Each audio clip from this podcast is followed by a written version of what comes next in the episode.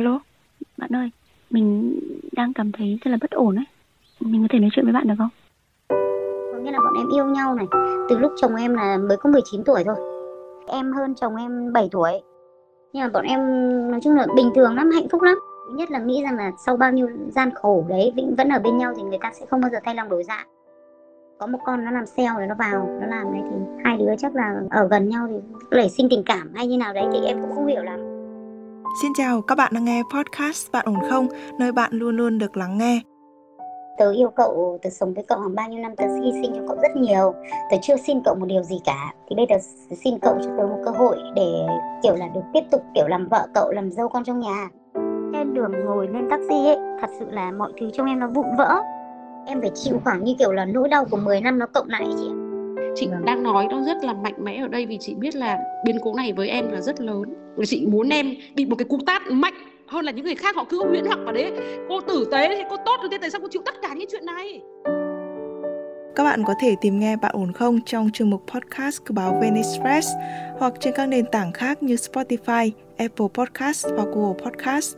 Hoặc nếu như các bạn có những bất ổn cần được chia sẻ, hãy gửi thư về cho chúng tôi qua hòm thư podcast a còng vnexpress chấm net để được chuyên gia của chương trình lắng nghe và hỗ trợ nhé.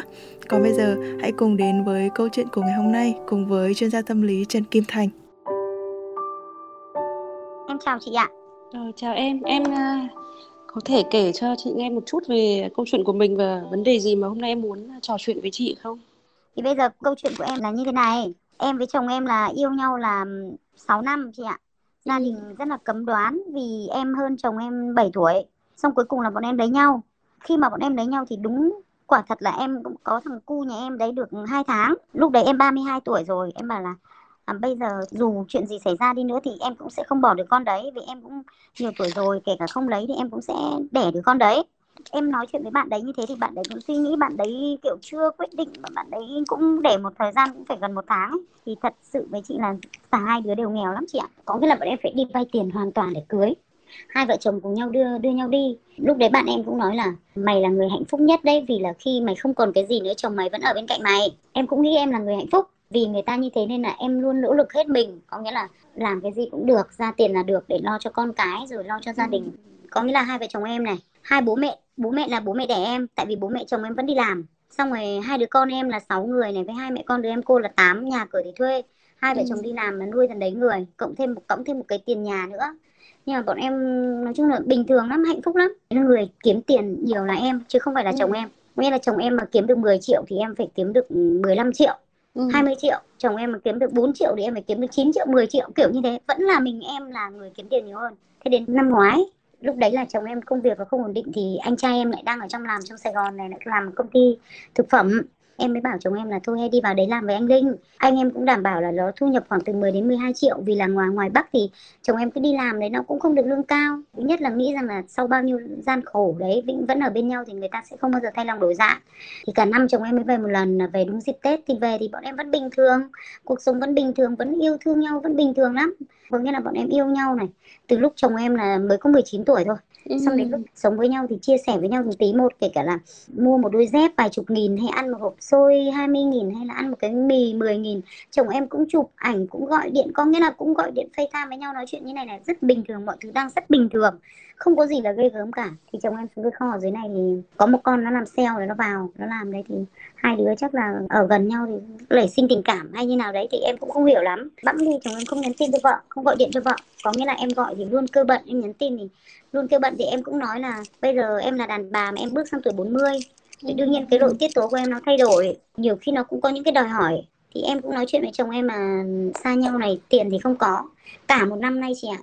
Đầu năm thì cái năm cái tháng ba đấy là gửi được cho em hai triệu, là vì cả nhà em Covid gửi cho em được hai triệu. Đến mấy tháng sau là mỗi tháng gửi năm triệu. Xong đến cái tháng gần đây nhất là tháng mười thì gửi cho em được ba triệu rưỡi chị ạ. Ừ. Thế xong là toàn nói chuyện cao siêu, toàn nói chuyện bảo em là bây giờ phải ý là phải tích cóp được. Thì em mới bảo thế bây giờ tớ hỏi cậu là bây giờ nhá, cậu gửi cho tớ một tháng năm triệu, mà trong khi đấy là gồm có hai đứa con, hai mẹ con đứa em cô, bản thân em, rồi một ông bố nữa, rồi nhà thì đi thuê, tiền nhà, tiền cửa, tiền điện, tiền nước, rồi tiền sữa, tiền đường, các loại tiền. Em lo được cho tần đấy người là giỏi lắm rồi chứ làm gì em làm gì có tiền để ra nữa. Mà đến đấy là lúc người ta đổ lỗi cho em. Thế xong rồi là em cũng giận dỗi, em cũng bảo là thế tại sao lại như thế, tự nhiên đang vợ chồng đang sống rất bình thường với nhau. Thì đầu tiên bảo đón, đón mẹ con em vào trong Bình Dương này này, đầu tiên bảo là vào đây để cho em làm thu ngân ở cái kho đấy, thì lại cho con đấy vào đây thì con đấy lại thu ngân, thế là không cho em vào nữa. Em cũng chán, em bảo là nếu mà cảm thấy sống kiểu như kiểu là mình chỉ là giận dỗi thôi chứ không phải là mình đòi bỏ người ta. Tại vì ừ. nếu em muốn bỏ người ta thì em sẽ không bao giờ quan tâm đến người nhà của người ta, không quan tâm đến mẹ người ta, không quan tâm đến em người ta, hay không quan tâm đến bất kể một ai trong gia đình người ta, đúng không chị? Đấy là em muốn bỏ chồng. Còn đây em vẫn chu toàn. Vì em cũng cứ kình nghĩ là à, mình cứ tức lên thì mình nói sẽ đàn bà mà chị. Mà nó tự biết thừa tình em, chồng em biết thừa tình em là như này. Nếu như chồng em, em nói đến một vấn đề gì đấy mà chồng em im lặng thì em sẽ không bao giờ bỏ, buông bỏ, buông tha cái vấn đề đấy. Ừ. Có nghĩa là tính mình như thế và nó kích động mình chị ạ. Nó kích động mình theo cái kiểu là à mày như này thì tao sẽ, như là mày cứ nói đến thì tao sẽ bỏ. Thế là đến lúc nó nhắn tin cho em, nó bảo là mình ly hôn đi. Thế xong em bảo là sao phải ly hôn, bọn mình đang sống rất bình thường cơ mà. Nó bảo là đấy là do ý của cậu muốn ly hôn. Bảo là tớ giận dỗi tớ nói thế chứ ly hôn cái gì, sống với nhau bây giờ là cũng đã mười năm rồi mà con thì vẫn còn bé. Thằng lớn như em mới học lớp bốn. Em bảo là bây giờ con mình thì vẫn còn bé như này, đứa bé thì mới học lớp hai mà còn bao nhiêu gánh nặng, còn bố còn mẹ rồi còn em còn cháu. Thì bây giờ ly hôn thì vì là tất cả nhà cửa đất đai là bọn em đã bán hết rồi chị ạ. Khi em hỏi người ta là cậu có người thứ ba thì chồng em bảo ừ. Thế em biết vấn đề đó là rất nghiêm trọng rồi. Thế đến lúc mà em cũng không làm nào để cho chồng em về được thì em mới bảo là chồng con em ốm mà em con con em ốm thật. Thì chồng em về thì ngày đầu tiên thì chồng em lại nhạt lắm, nhưng ngày thứ hai thì vẫn bình thường, quan tâm đến vợ con rồi là cũng đi ăn đi uống đi chơi cùng với nhau. Thì xong em cũng bảo là thôi bây giờ mọi thứ thì lỗi là do tớ. Tại vì là người ta cứ nói là tại vì em lúc người ta cần sự yên lặng thì em không cho người ta sự yên lặng, thế nên là người ta thế này thế khác. Nói chung là người ta quyết định là thay đổi rẽ hướng. Có nghĩa là người ta thay đổi rẽ hướng theo cái kiểu là người ta sẽ có tình cảm với người khác. Người ta không nói với em điều đấy nhưng người ta chỉ nói là rẽ hướng rồi mới nọ kia. Thì em bảo là thật ra đàn ông xa vợ xa con thì tất cả những vấn đề đấy em chấp nhận hết. Tại vì em em chỉ muốn em biết rằng là cái tâm của chồng em đang ở đâu. Chứ còn đàn ông đi xa vợ thì đương nhiên không thể tránh được những trường hợp là có người nọ người kia. Em cũng bảo là thôi tớ yêu cậu, tớ sống với cậu hàng bao nhiêu năm, tớ hy sinh cho cậu rất nhiều, tớ chưa xin cậu một điều gì cả. Thì bây giờ xin cậu cho tớ một cơ hội để kiểu là được tiếp tục kiểu làm vợ cậu, làm dâu con trong nhà. Thì em nói thế thì chồng em không trả lời. Em vẫn chờ đợi cái câu trả lời đấy. Thì chồng em đi ở nhà được bảy ngày thì chồng em đi. Thì trước khi đi thì nói chung là nếu như mà để là một người đàn ông mà kiểu họ không còn tình cảm với mình ấy thì mình sẽ biết ngay chị ạ. Chứ không ừ. phải là người ta cái gì có thể che giấu được, nhưng riêng tình cảm không thể che giấu được. Tất cả những người bên cạnh em đều nói là không phải anh đấy không không còn tình cảm với chị đâu, mà đấy là chắc là chỉ là chị tránh choáng hay như nào đấy thôi. Thì bây giờ chị phải tìm mọi cách để chị đi vào trong đấy. Ừ. Đi vào trong đấy để xem như nào. Thì chồng em về nhà được một tuần, mọi thứ vui vẻ. Thì hai tuần sau, sau thì em gọi điện cho chồng em. Mà khi chồng em gọi điện cho con em thì em mới nói chuyện vào, thì em hỏi mấy câu chồng em không trả lời. Lúc đấy em đã đau lòng lắm, nhưng mà em vẫn nghĩ là tất cả mọi người bảo em là thôi bây giờ từ từ bình tĩnh, kiểu là để níu giữ lại cái gia đình này cho con, chứ bây giờ con thì bé như thế này. Thì em cũng tìm một cách em thuyết phục là đón mẹ con em vào. Thì chồng em cứ bảo là ngày này chồng em khất sang ngày khác. Thì em mới tự liên hệ ở trong Bình Dương này em xin học cho con em. Em cũng chỉ bảo là bây giờ book vé máy bay thì anh trai em sẽ book vé máy bay cho em. Chồng em này không, để tớ book. Thế xong lại bảo em là thế có tiền book vé máy bay chưa? Thế em bảo là ơ tớ có bảo cậu phải lo tiền cho mẹ con tớ đâu, tớ sẽ tự lo hết. Thế em lại chuyển tiền cho chồng em năm triệu để book vé cho mẹ con em. Nhưng mà chồng em vẫn lần trần, kiểu vẫn không book. Thế em mới bảo như này này, thôi thì bây giờ cứ cho cái cuộc hôn nhân này một năm. Nếu như sau một năm cậu không thay đổi thì chúng ta sẽ ly hôn. Cậu không nghĩ cậu nói là cậu không còn tình cảm với tớ thì cậu sống cạnh tớ cũng như hai thằng đàn ông thôi, nó không khác gì nhau cả. Không book thì em mới bảo là tốt nhất là cậu không book được vé thì cậu trả tiền cho tớ để tớ tự book vé máy bay cho con tớ vào, mẹ con tớ vào. Còn nếu như cậu sợ tớ vào đấy làm loạn thì tớ sẽ để hai đứa con đấy cho cậu. Và tớ sẽ đi Sài Gòn tớ làm, tớ sống, tớ ở trên Sài Gòn một tuần tớ về một lần hai lần, tớ sẽ không làm gì ảnh hưởng đến cậu. Chồng em lại bảo không, cậu phải ở cạnh con, cậu phải chăm sóc con, cậu phải dạy bảo con, chứ tớ thì không biết dạy con học. Ừ. Thì em cứ nghĩ là à, chẳng có một ai muốn bỏ vợ mà lại lại muốn giữ vợ ở bên cạnh mình cả. Kiểu là em đang tự huyễn học bản thân mình rằng ừ. là người ta không phải hết tình cảm dành cho mình mà người ta vẫn muốn giữ mình ở lại, mà chỉ là người ta muốn là từ trước đến nay người ta nhu nhược, người ta không tự quyết định một cái gì, và bây giờ người ta muốn tự khẳng định bản thân mình. Em vẫn ừ. nghĩ là như thế chị nhá. Đến lúc chồng em mà ừ được rồi để tớ book, thế là chồng em book vé máy bay cho em vào. Có nghĩa là hôm nay là mười một giờ đêm em bay thì đến ba giờ chiều chồng em mới nói với em như này này, đã xác định là bọn mình sẽ bỏ nhau, chính vì thế nên là tớ có người phụ nữ khác và cậu phải chấp nhận điều đấy. cái người mà tớ quen đấy đang ở chung cái kho ở đấy, có nghĩa là ừ. sẽ ở cái chỗ mà em sẽ vào. Cậu vào đấy thì cậu phải tỏ ra tự nhiên nhất, bình thản nhất để cho tớ còn làm việc. Ừ. Thế đến lúc em xuống sân bay thì có một cậu là cậu làm ở Việt Nam Airlines đấy, cậu mới bảo là chị bay chuyến mấy giờ? Thế xong em mới bảo là chị bay chuyến mười một giờ đêm. Thì cậu ấy bảo với em như này này, cái chuyến bay này vẫn đang rất còn, còn rất là nhiều ghế. Chị lên chị bảo cái bạn kia, bạn ấy đổi cho chị xuống chín giờ, chứ chị có hai đứa trẻ con như này mà chị để con chị lang thang từ giờ đến mười một giờ đêm thì khổ cháu. Làm thủ tục các thứ xong thì tại vì em chưa bay bao giờ, em không biết cái sân bay nó đi như nào, thì đến em còn lạc, em còn đi. Chị hiểu, chị hiểu. Thế là ba mẹ con em tay sách nhách mang là còn cả mang cả quà đây vào trong trong Sài Gòn để cho người ta làm quà. Em gọi điện cho chồng em bốn cuộc, chồng em không nghe máy. Chồng em gọi lại thì em mới bảo là tớ lên máy bay rồi. Và em đinh linh trong đầu là khi mà mẹ con em đến nơi là chồng em sẽ đứng ở đấy chờ. Chị có hiểu là khi mình tin một điều gì đó mà nó đi ngược lại thì chị sẽ cảm thấy nó nó nó bị tổn thương và thất vọng đến mức độ như thế nào. Thế ừ. xong là em mới gọi taxi. Trên đường ngồi lên taxi ấy, thật sự là mọi thứ trong em nó vụn vỡ, có nghĩa là nó vụn vỡ đến mức cùng cực chị ạ. Chị hiểu. Em không hiểu là tại sao một con người lại có thể thay đổi đến mức độ nhanh như thế. Ừ. Khi người ta về, người ta yêu thương con người ta, người ta vồ vập, người ta chăm sóc, kể cả đối với em cũng thế thôi. Người ta vẫn cứ là cũng quan tâm đến mình, quan tâm đến màu tóc rồi màu móng rồi là nó mọi thứ mọi thứ của mình. Tự nhiên bây giờ người ta đối xử với mình như thế. Ừ.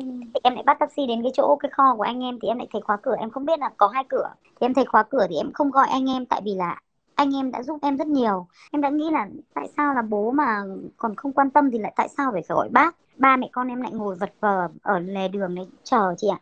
Ừ. Chờ đến uh, tầm một giờ thì chồng em mới đến, thì chồng em bảo là tớ phải bốc hàng xuống xong rồi tớ mới lên đón được. Em đau lòng quá. Khi em lên đến ô tô một cái thì ba mẹ con em trèo lên xem và em bảo là làm đơn đi, mai tớ ký, tớ cho con ổn định xong tớ về Bắc, tớ trở về Bắc. Chồng em bảo là thế nói mà không làm à. Thế em mới bảo là thế bây giờ nếu như mà tớ với cậu đang sống bình thường với nhau mà tớ đưa tớ bảo cậu là hãy đến sống với thằng bồ của tớ, cậu có sống được không? Tại sao cậu lại cho tớ vào cái hoàn cảnh như thế này? Nếu như cậu như người ta, cậu nói trước với tớ vấn đề là cái con bé đấy nó đang ở đấy với cậu thì chắc tớ, tớ cũng sẽ vào, nhưng tớ vào tớ đưa con cậu vào đấy, chứ tớ không mang gửi đồ đạc của tớ vào như thế này đâu.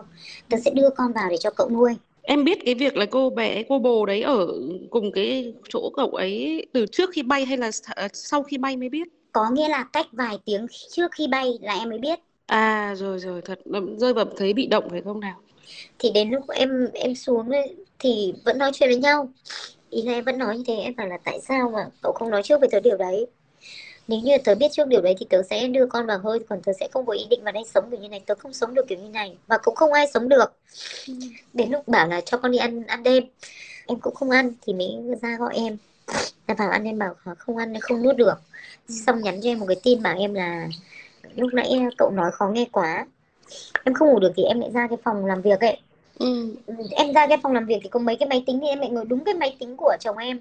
Thì oh. em lại sờ vào con chuột thì lại hiện lên cái khung chat, cửa sổ chat của chồng em với con bé đấy. Và oh, trời em đã biết được một điều cực kỳ đau lòng là đó là khi mà nó biết là con em vào ừ. nhưng vẫn đi hẹn hò và để mặc mẹ con em đứng ở sân bay. Chị cũng biết là lúc đấy có nghĩa là như nào. Ơi. Bản thân em đã như một con điên, con thần kinh mà em không ngủ một tí nào. Xong rồi nỗi đau nó không dừng lại ở đấy đâu chị ơi, nó còn nó còn kinh khủng hơn nhiều. Có nghĩa là cái hôm đêm hôm đấy là chủ, chiều hôm đấy là chủ nhật, anh trai em với cả bạn chị đấy xuống thì chị đấy vào nói chuyện với con bé này là mà em em nghĩ thế nào khi em là em trẻ như thế này, con bé này xem chín chín và em lại, lại trở thành người thứ ba, em xem vào hạnh phúc gia đình của người khác. Thế nhưng mà em thì em không bảo chị đấy nói chuyện với con bé đấy. Đến ngay cái, cái giám đốc của cái chỗ chồng em làm này cũng bảo em là ừ. chị đánh đi, chị mới chị ừ. Xuân đánh cho con này một trận, nhưng mà đừng có dùng vũ khí lôi ra ngoài đánh. Nhưng em bảo là chị không làm được đâu. Ừ. Tại vì May khi làm, làm tổn hại người khác chính là đang làm tổn hại chính bản thân mình. Chính xác, chính xác. Thế nên là em không làm, em không làm, ừ. em không làm, em không làm một cái gì hết. Ăn uống xong thì đã xác định là không ngủ chung thì là cái phòng đấy có hai giường thì chồng em nằm trên với cả con, còn em cũng nằm dưới với một đứa. Em cũng hỏi em mà kiểu như thế nào như nào thì người ta không nói gì. Thế xong rồi trải qua một ngày thì đến ngày thứ hai. Hôm nay em vào ở đây mới được một tuần chị ạ. Em phải chịu khoảng như kiểu là nỗi đau của mười năm nó cộng lại chị ạ. Hôm đấy thì em chán quá, em lại đi uống uống, uống nước ở nhà cái chị bạn mà xin cho xin cho con em học ở đây ấy. Thì em ừ. đi thì em không nói gì. Tại vì em chỉ bảo với con em là mẹ đi sang đây uống nước nhé. Em thấy chồng em đang nấu cơm thì em đi. Nấu cơm thì em tưởng là nấu cơm để ăn uống cùng nhau tất cả mọi người. Thì ừ. hóa ra là chồng em nấu cơm xong để thức ăn ở đấy, xong để cho em cho hai đứa con em ăn. Còn đâu là bốn đứa nó. chồng em, con bé đấy với cả hai đứa nữa là đi ăn ở với nhau ở nhà hàng chị ạ. Đi, đến lúc em về thì mới gọi điện cho con em. Con em bảo với em là mẹ cứ đi chơi đi, con đi ăn với ba rồi. Thế xong ừ. bảo là thế bây giờ mẹ đi chơi ở đâu, mẹ đi luôn nhé. Con em bảo không, mẹ đừng đi luôn, mẹ một tí nữa thì mẹ về thì con về. Thế con em mới bảo là con bảo ba là chở con về nhà đi, mở cửa cho mẹ để mẹ vào. Ừ. Thế thì khi em về thì con em đã ở sẵn trong nhà đợi em rồi. Còn ừ. chồng em thì vẫn đi, vẫn đi, ừ. vẫn đi thì hai thằng kia lại về trước. Đến lúc mười một giờ đêm thì hai thằng kia về trước. Ừ. Còn hai đứa nó đứng ở ngoài nói chuyện với nhau. Thì em mới bảo con em là va ra gọi ba vào ngủ đi. Con em mà gọi ra nó gọi, nó khóc, cũng không vào chị ạ. Cứ bảo con vào đi, ba ngồi nói chuyện. Rồi em mới biên, con em mới vào, em ở đây em mới nói chuyện với cái thằng cu ở đây này. Ừ. Em bảo là dù cũng đã nói chuyện với nhau rồi, sống thì phải tôn trọng người khác. Dù thế nào đi chăng nữa, em vẫn chưa ly hôn thì em vẫn là vợ.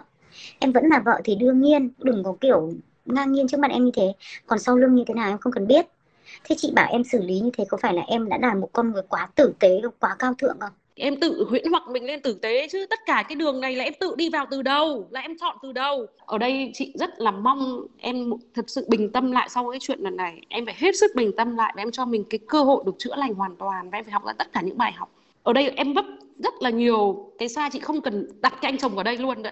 Bởi vì cái anh chồng đó chỉ là ở đó để cho em nhìn thấy bản thân mình thôi, thấy cái tâm thức của mình, thấy cách mình đang vận hành con người mình trong cuộc đời này thôi. Em nhìn vâng. mà xem, em đã có bầu trước khi kết hôn phải không? Vâng ạ. Em đã để mình đi vào một tình huống rất là thụ động và bị động phải không nào? Em đã không thể chủ động được cái sự sống cho con và cho mình một cách tốt đẹp nhất. Và em đã để mình bị bị động ngay từ đầu. Cái lỗi sai đầu tiên á, là cưới vì bác sĩ bảo ấy. Thậm chí em còn không được cưới khi, khi bác sĩ bảo, mà em lại còn phải trông chờ người ta đồng ý thì em mới cưới được. Em có nhìn thấy cái điều đó không? Vâng. Rồi tiếp tục chưa hết đâu nha. Khi mà em sống cùng với chồng em đó, thì em có nói rằng là bọn em không có gì trong tay mà chồng vẫn ở bên cạnh. Em nghĩ rằng đó là nỗ lực hết mình và cái tình yêu của cái người đó là sự bù đắp tất cả cho em. Thế thì em đã vô tình đặt tất cả cái trụ cột của mình ở người chồng đấy mất rồi. Về mặt tinh thần ý, em đã đánh một cái, cái cược rất là lớn. Mặc dù em không bao giờ nghĩ và nói ra điều đó, nhưng mà khi em tin những điều đó, em nghe những người khác nói điều đó, em vui lòng thỏa mãn cái câu đó, thì chứng tỏ là trong em đã đặt cược số phận của em vào một con người. Ha, và người ta không đủ sức để gánh cái, cái trọng trách đó đâu. Ngay từ khi họ là một người đàn ông cực kỳ bản lĩnh và trưởng thành, họ cũng không đủ sức để gánh cái trọng trách đó đâu. Vâng. Không ai làm được cái việc đó. Chỉ có mình mới có thể làm được việc đó cho mình thôi. Vâng. Nhớ cái điều đó cho chị. Đây là bài học thứ hai mà em cần phải nhận ra trong cuộc đời này. Nếu không vâng. còn yêu ai đó thì em sẽ làm họ, họ sợ lắm, họ khổ lắm. Mặc dù họ yêu em đấy, nhưng họ không chịu nổi cái trọng trách đó. Bởi vì tất cả chúng ta đều đang trên cái hành trình học hỏi, phát triển trong cuộc đời này. Vâng. Và không có ai có nghĩa vụ phải yêu mình cả. Và nếu mình đến với một người chỉ bởi vì mình cần người ta quá thì mình không khác gì người bệnh cần bác sĩ vậy đó. Vâng. Mà họ, họ không đủ giỏi về tâm lý, họ không đủ giỏi về tình cảm, tình yêu, họ không giỏi về cảm xúc, họ không đủ hiểu con người để mà có thể làm cho em việc đó. Nếu mà cái người ở bên cạnh em mà giỏi những việc đó thì có thể họ sẽ giúp em chữa lành được. Nhưng cái số người đó nó hiếm lắm. Mà nhất là chồng em, em biết rồi, ít tuổi hơn em mà. Phải không? Làm sao họ có thể làm được điều đó? Ngay từ đầu mình xác định sai rồi. Mình xác định sai thì mình phải chịu cái kết quả thôi. Mình đã để cái cảm xúc lúc đầu của mình đầy màu hồng, nó che mắt mình, che lý trí mình. Giống như bây giờ chồng em cũng bị cái cảm xúc màu hồng nó che hết cái lý trí đó. Thì ngày xưa em cũng thế. Khi mà em đến với người ta và em cưới người ta là em đang bị cái cảm xúc như vậy nó, nó điều khiển đó. Rồi cái tiếp theo ấy, em từng cho rằng là em sống rất là tình nghĩa, à, em lo chăm lo cho gia đình nhà chồng tốt. Điều đấy là rất tốt phải không nào? Yeah. Nhưng mà những cái ngôn từ em nói ấy, nó, nó cho em thấy một cái điều là em rất cần sự ghi nhận của nhà chồng em, uh, của mẹ chồng em, của chồng em. Nó thể hiện cái sự yếu đuối ở bên trong em mà em đã phải cố bao bọc nó bằng cái sự nỗ lực bên ngoài để kiếm tiền, để lo cho người này, cho người kia, để họ ghi nhận rằng mình tử tế, mình tốt. Còn nếu mà em thực sự yêu thương mình đủ và em yêu thương những người khác ấy, thì em cứ làm việc đó thôi, vì vì nó tốt cho những người đó, tốt cho em mà. Họ không ghi nhận thì cũng chả sao cả, bởi vì em thực sự làm vì lòng tốt thôi. Thế thì mẹ chồng em có ghi nhận hay không, chồng em có ghi nhận hay không, họ có đưa tiền cho em hay không, không phải là chuyện quan trọng với em. Em sẽ không hề để tâm một chút nào luôn ấy. Và người đàn ông họ sẽ trở nên mạnh mẽ hơn khi mà họ muốn và họ cảm thấy có thể nuôi dưỡng, có thể bảo vệ, che chở cho người phụ nữ và người con của mình. Nhưng cậu ấy không có cơ hội đó khi ở cùng em. Tại vì em hơn cậu ấy về mọi mặt. Em hơn về tuổi tác là một phần thôi, nhưng em hơn về trải nghiệm sống, em hơn về bản lĩnh, em hơn về kiến thức, rồi bây giờ em lại còn hơn cậu ấy cả về việc kiếm tiền nữa. Thế làm gì còn bắt cho cậu ấy sống? Có hiểu điều đó không? Không có bắt để cậu ấy được sống là người đàn ông trong cậu ấy, ấy thì nó cái sự bức bối nó ngày càng lớn lên. Vâng. Nếu như em mạnh mẽ dám trao cho cậu ấy cái quyền năng có thể làm trụ cột gia đình, em đã mạnh mẽ trao cho cậu ấy cơ hội để lớn dần theo thời gian, nhưng mà em chưa mạnh mẽ trao cho cậu ấy cái cơ hội là là cái trụ cột bảo vệ che chở cho em và gia đình. Em còn che chở cho cậu ấy cơ mà, đấy là tình mẹ con em mà. Và cậu em đã làm tốt cái vai trò của em trong cái cái cái cái vai trò mẹ con rồi, và cậu ấy bây giờ bắt đầu lớn. Mọi đứa con bắt đầu lớn và trưởng thành nó sẽ rời xa bố mẹ nó, và bây giờ cậu ấy bắt đầu rời xa em. Cậu ấy không sai, cậu ấy chỉ đang hành động rất là bản năng và vô thức thôi em à. Và cái người cái người con gái kia kìa, nó sẽ không bao giờ có cơ hội nếu như hai vợ chồng em rất thật sự là gắn kết tình cảm với nhau, yêu thương nhau, thấu hiểu nhau. Em có hiểu ý chị không? Hai bàn tay mà đan chặt, đan chặt với nhau thì làm gì có kẽ hở cho người thứ ba, người thứ tư, người thứ năm ra. Nhưng mà nếu đúng hai rồi. Bàn tay nó xa rời nhau thì thậm chí người thứ N nó cũng sẽ đi qua nổi. Hết người này sẽ đến người khác thôi. Vâng. Và đây không phải lỗi của cái người thứ ba đâu. Tất nhiên cô ấy cũng không phải là một cái người mà có cái nhận thức giống như em để cô ấy bảo là ôi anh này có gia đình rồi thì tôi sẽ không không đến. Cô ấy sống bằng cảm xúc. Và vâng. chồng em cũng sống bằng cảm xúc. Họ đến với nhau bằng cảm xúc. Và cái cảm xúc là cái thứ làm che mờ lý trí của con người lên cái chữ tình nghĩa mà em nói đây. Cậu ấy sẽ không còn có thể cảm nhận được vào cái lúc này. Có thể sau này trong cuộc đời cậu ấy sẽ cảm nhận được, nhưng không phải là lúc này, bởi vì cảm xúc nó lên cao. Thế nên bây giờ nếu như em không tự biết đứng vững thì em sẽ làm khổ mình lắm nhá. Vâng. Em sẽ làm khổ mình và khổ con em nữa. Tại vì em không trông chờ người đó được nữa rồi. Vì em đã đưa cái chuyện này nó đến mức cùng cực rồi. Thì thôi hết duyên nợ rồi em à. Hết duyên nợ, những cái tổn thương cho em nó chưa hết đâu. Thế nên là sau cái chuyện chia tay này, em cần phải chữa lành cho mình thật nhiều. Và phải nhìn ra tất cả những bài học mà em em cần phải học trong cái hành trình vừa đi qua mười lăm năm này. Nếu không ấy, thì sau này mình sẽ khó để mà yên ổn với chính mình và với những cái cuộc tình mới nếu có thể có của mình mà mình... mình đến trong cuộc đời này ha, nghe không? Nhưng mà chị nói với em là ý là chị chưa em chưa từng giao trách nhiệm, nhưng không phải đâu chị ạ. Em đã giao trách nhiệm cho người ta nhưng người ta không làm được. Cái thứ em nói là em giao, là em là sếp đó.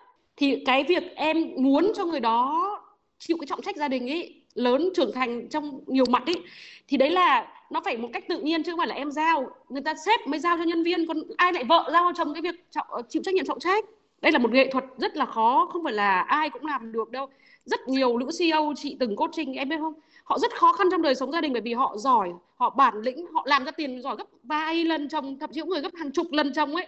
Thì bây giờ cái chuyện mà để trong gia đình nó được êm đẹp ấy, họ vẫn không thể được phép làm chiếm hết cái vai trò của người chồng. Phải, người chồng phải được thực hiện, phải được sống, phải được thực hiện cái cái bản năng gốc của họ. Và đây cần cái nghệ, không chỉ cần sự thấu hiểu đâu mà phải nghệ thuật trong cái cách ứng xử với người chồng nữa. Khi em nói là em giao trọng trách cho người chồng, em nhìn thấy đấy, ai là ở trên, ai là ở dưới em biết rồi phải không?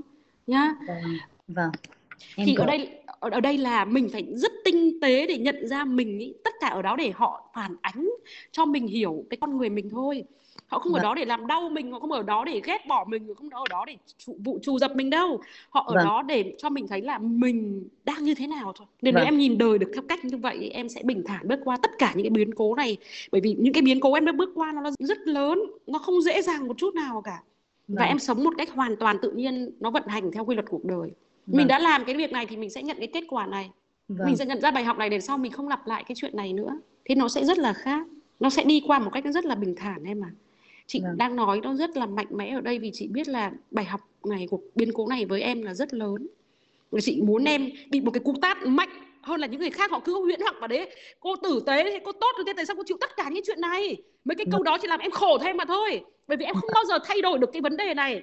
Em sẽ luôn luôn thấy lỗi ở những cái này người kia mà em không nhận ra bài học. Chị không nói lỗi ở ai mà nhận ra bài học để em trưởng thành hơn, em vững vàng hơn, em bản lĩnh hơn và em bình thản hơn bước tiếp trong cuộc đời này. Em vâng. có hiểu những gì chị đang nói không?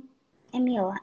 Rồi, chị cảm ơn em vì em đã chịu chịu hiểu. Bởi vì nếu em hiểu ấy, thì em sẽ còn tiếp tục được chữa lành nhiều sau này sau này nữa. Và sẽ là em phải tự chữa lành cho mình rồi em sẽ có thể là nhờ những người khác chữa lành cho em. Nhưng mà cái tiến trình này nó không diễn ra nhanh trong một hai ngày đâu em. Nó sẽ là một thời gian đủ dài để em ngấm tất cả những bài học. Vâng ạ. Nhá. Vâng chị ạ. Chị nghĩ là em là một người rất bản lĩnh. Em rất là bản lĩnh. Nhưng mà đến lúc đã đến lúc mà em không cần bản lĩnh nữa. Đã đến lúc em có thể cho phép mình được sống một cách bình thường, không cần phải gồng mình lên nữa. Hãy học hiểu mình, yêu thương mình và cứ bình thường mà sống thôi. không cần phải cố gắng gồng lên nữa, được không nào? Mà để được như thế em phải hiểu được những cái gì nó đang vận hành trong em, vận hành ở ngoài kia kìa. Vâng. Ừ.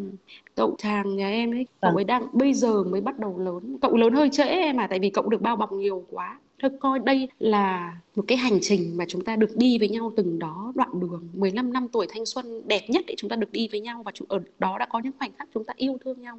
Bây giờ chúng ta không thể giúp nhau học ra những bài học khác nữa, hoặc chúng ta buộc phải chia tay để chúng ta nhận ra bài học lớn của cuộc đời mà chúng ta chưa học ra được. Thì chúng ta coi nó là như thế đi. Và nếu như thực sự em yêu thương cái người này ấy, thì khi người ta sống với người khác mà họ được hạnh phúc vui vẻ, em cũng sẽ cảm thấy mình được hạnh phúc vui vẻ. Đấy mới là tình yêu đích thực đấy. Còn bây giờ thì tất nhiên là mình chưa thể cảm nhận được điều đó đâu. Bây giờ mình chỉ cần quay lại vào trong để nhìn ra mình thôi, để chữa lành cho mình thôi là tốt rồi. Còn cái việc khi, khi em tự chữa lành cho mình hết, khi em hiểu mình hết, em có thể yêu thương mình trọn vẹn, thì lúc đó em sẽ có được cái điều tình yêu đích thực với người khác như thế đấy em ạ. À. Dạ vâng ạ. Em biết là nói chuyện với chuyên gia tâm lý thì mọi thứ nó sẽ khiến cho em hiểu rất nhiều. Tại vì nếu nói chuyện với những người bình thường thì là người ta sẽ sẽ là nói chuyện theo cảm xúc. Chẳng hạn người này bảo là mày phải làm thế này, người kia thì mình phải bảo là mình phải làm thế kia. Nhưng mà tất cả là vẫn là là do cái cách lựa chọn của mình. Uhm, qua cái cuộc nói chuyện này thì em cũng nhận ra được rất là nhiều điều. Như những, những cái gì chị nói với em nhá. Chẳng hạn là thứ nhất là em đã bảo bọc người ta quá nhiều. Đúng là em đã yêu hết mình, nhưng mà yêu quá về cảm xúc. Vấn đề thứ hai đó là em đã em vẫn nghĩ là ừ mình tốt, nhưng có lẽ mình chưa hẳn là tốt. Vì là mình cũng mình tốt, đáng nghĩa là khi là mình nhặt được của người ta năm mươi nghìn, mình trả lại người ta và mình vẫn mong là người ta phải nhận được, mình phải nhận được một lời cảm ơn, nhưng đáng ra ừ. là không cần nhận lời cảm tuyệt ơn vời, đấy. Tuyệt vời, đấy. tuyệt vời. Em và em vẫn nghĩ là kể cả mãi sau này em vẫn sẽ tốt với gia đình của chồng em như thế. Ồ tuyệt vời quá. Vì sâu thẳm trong em sau tất cả những biến cố này ấy, cái tình tình yêu thương vô điều kiện của em nó đang khai mở dần, nó đang khơi mở trong em dần. Và uh, chị có thể nói với em rằng là trong cuộc sống, trong cuộc đời ấy, không có cái gì có thể chữa lành mọi tổn thương của con người và khiến cho con người có sức sống mãnh liệt nhất bằng cái tình yêu thương vô điều kiện em ạ. Cái tình yêu thương, lòng biết ơn và hạnh phúc ấy là ba cái nguồn sức mạnh, ba cái nguồn năng lượng vô cùng lớn, nó thể chữa lành mọi thứ và có thể giúp cho chúng ta làm được mọi thứ. Nhưng phải là tình yêu thương vô điều kiện, chứ không phải là uh, tình yêu thương có điều kiện làm rồi mua được cái này cái kia, được đền đáp được cái gì, không phải ha. Đấy, vâng vâng ạ. Ừ. Em nhận được từ sau cuộc nói chuyện của chị, có nghĩa là em không sân si, ừ. nhưng mà à, em không, ý là em không đòi hỏi, nhưng mà ý là như kiểu là mình vẫn chưa thoát ra được cái suy nghĩ rằng là khi mình làm một điều gì đó mình phải được công nhận, và em em sẽ sửa đổi cái điều đấy. Mình quan sát mình và mình cho phép mình có thể có được cái sự uh, tĩnh tại từ bên trong, được không nào? Và khi đó thì em sẽ bắt đầu thấu hiểu mình rõ hơn, em quan sát cái đáy dễ hơn, em sẽ thấu hiểu mình nhiều hơn và em biết cái cách vận hành mình nó hiệu quả hơn. Chứ còn lúc mình cảm xúc dâng trào thì mình không biết mình đang làm gì đâu. Vâng ạ, vâng ạ. Vâng, em rồi, cảm chào em. Rồi, dạ. chào em. Bình, em bình tĩnh, ừ, bình an nhé, chúc em bình an. Vâng, các bạn thân mến, những nỗi đau, những cái bất mãn và những giằng xé bên trong một người khi mà nhìn thấy người đàn ông của mình ngoại tình và đứng nhìn gia đình mình đã dày công vun đắp rất là nhiều năm chuẩn bị đứng trước cái bờ vực đổ vỡ, thì những người đã đi qua những cái tình huống như thế rồi, đi qua những giai đoạn như thế rồi thì chúng ta mới có thể cảm nhận được nó kinh khủng và nó tồi tệ như thế nào. Bản thân mình nhìn thấy có đã có những người mất rất là nhiều năm sau đó mới có thể thực sự được chữa lành và tìm lại được hạnh phúc cho mình, tìm lại được niềm vui cho mình. Thế nên là mình nghĩ rằng chúng ta không thể phán xét và cũng không nên phán xét rằng phải làm như thế này, phải làm như thế kia mới đúng. Và cách tốt nhất để một người có thể nhận ra mình nên giải quyết như thế nào là để họ nhận ra bản chất những gì đang vận hành trong chính con người mình, dần dần chấp nhận, dần dần lý giải được điều gì dẫn đến những nỗi đau đó. Khi đó thì chúng ta mới thực sự cảm thấy yên ổn, cảm thấy bình an. Và nếu như các bạn đang gặp phải những bất ổn, những bế tắc cần được chia sẻ, bạn cũng có thể gửi thư về cho chúng tôi qua hòm thư podcast a còng vn express chấm net. Còn bây giờ thì Nguyễn Hằng xin phép được khép lại chương trình của chúng ta ngày hôm nay tại đây. Xin chào và hẹn gặp lại các bạn trong những chương trình sau.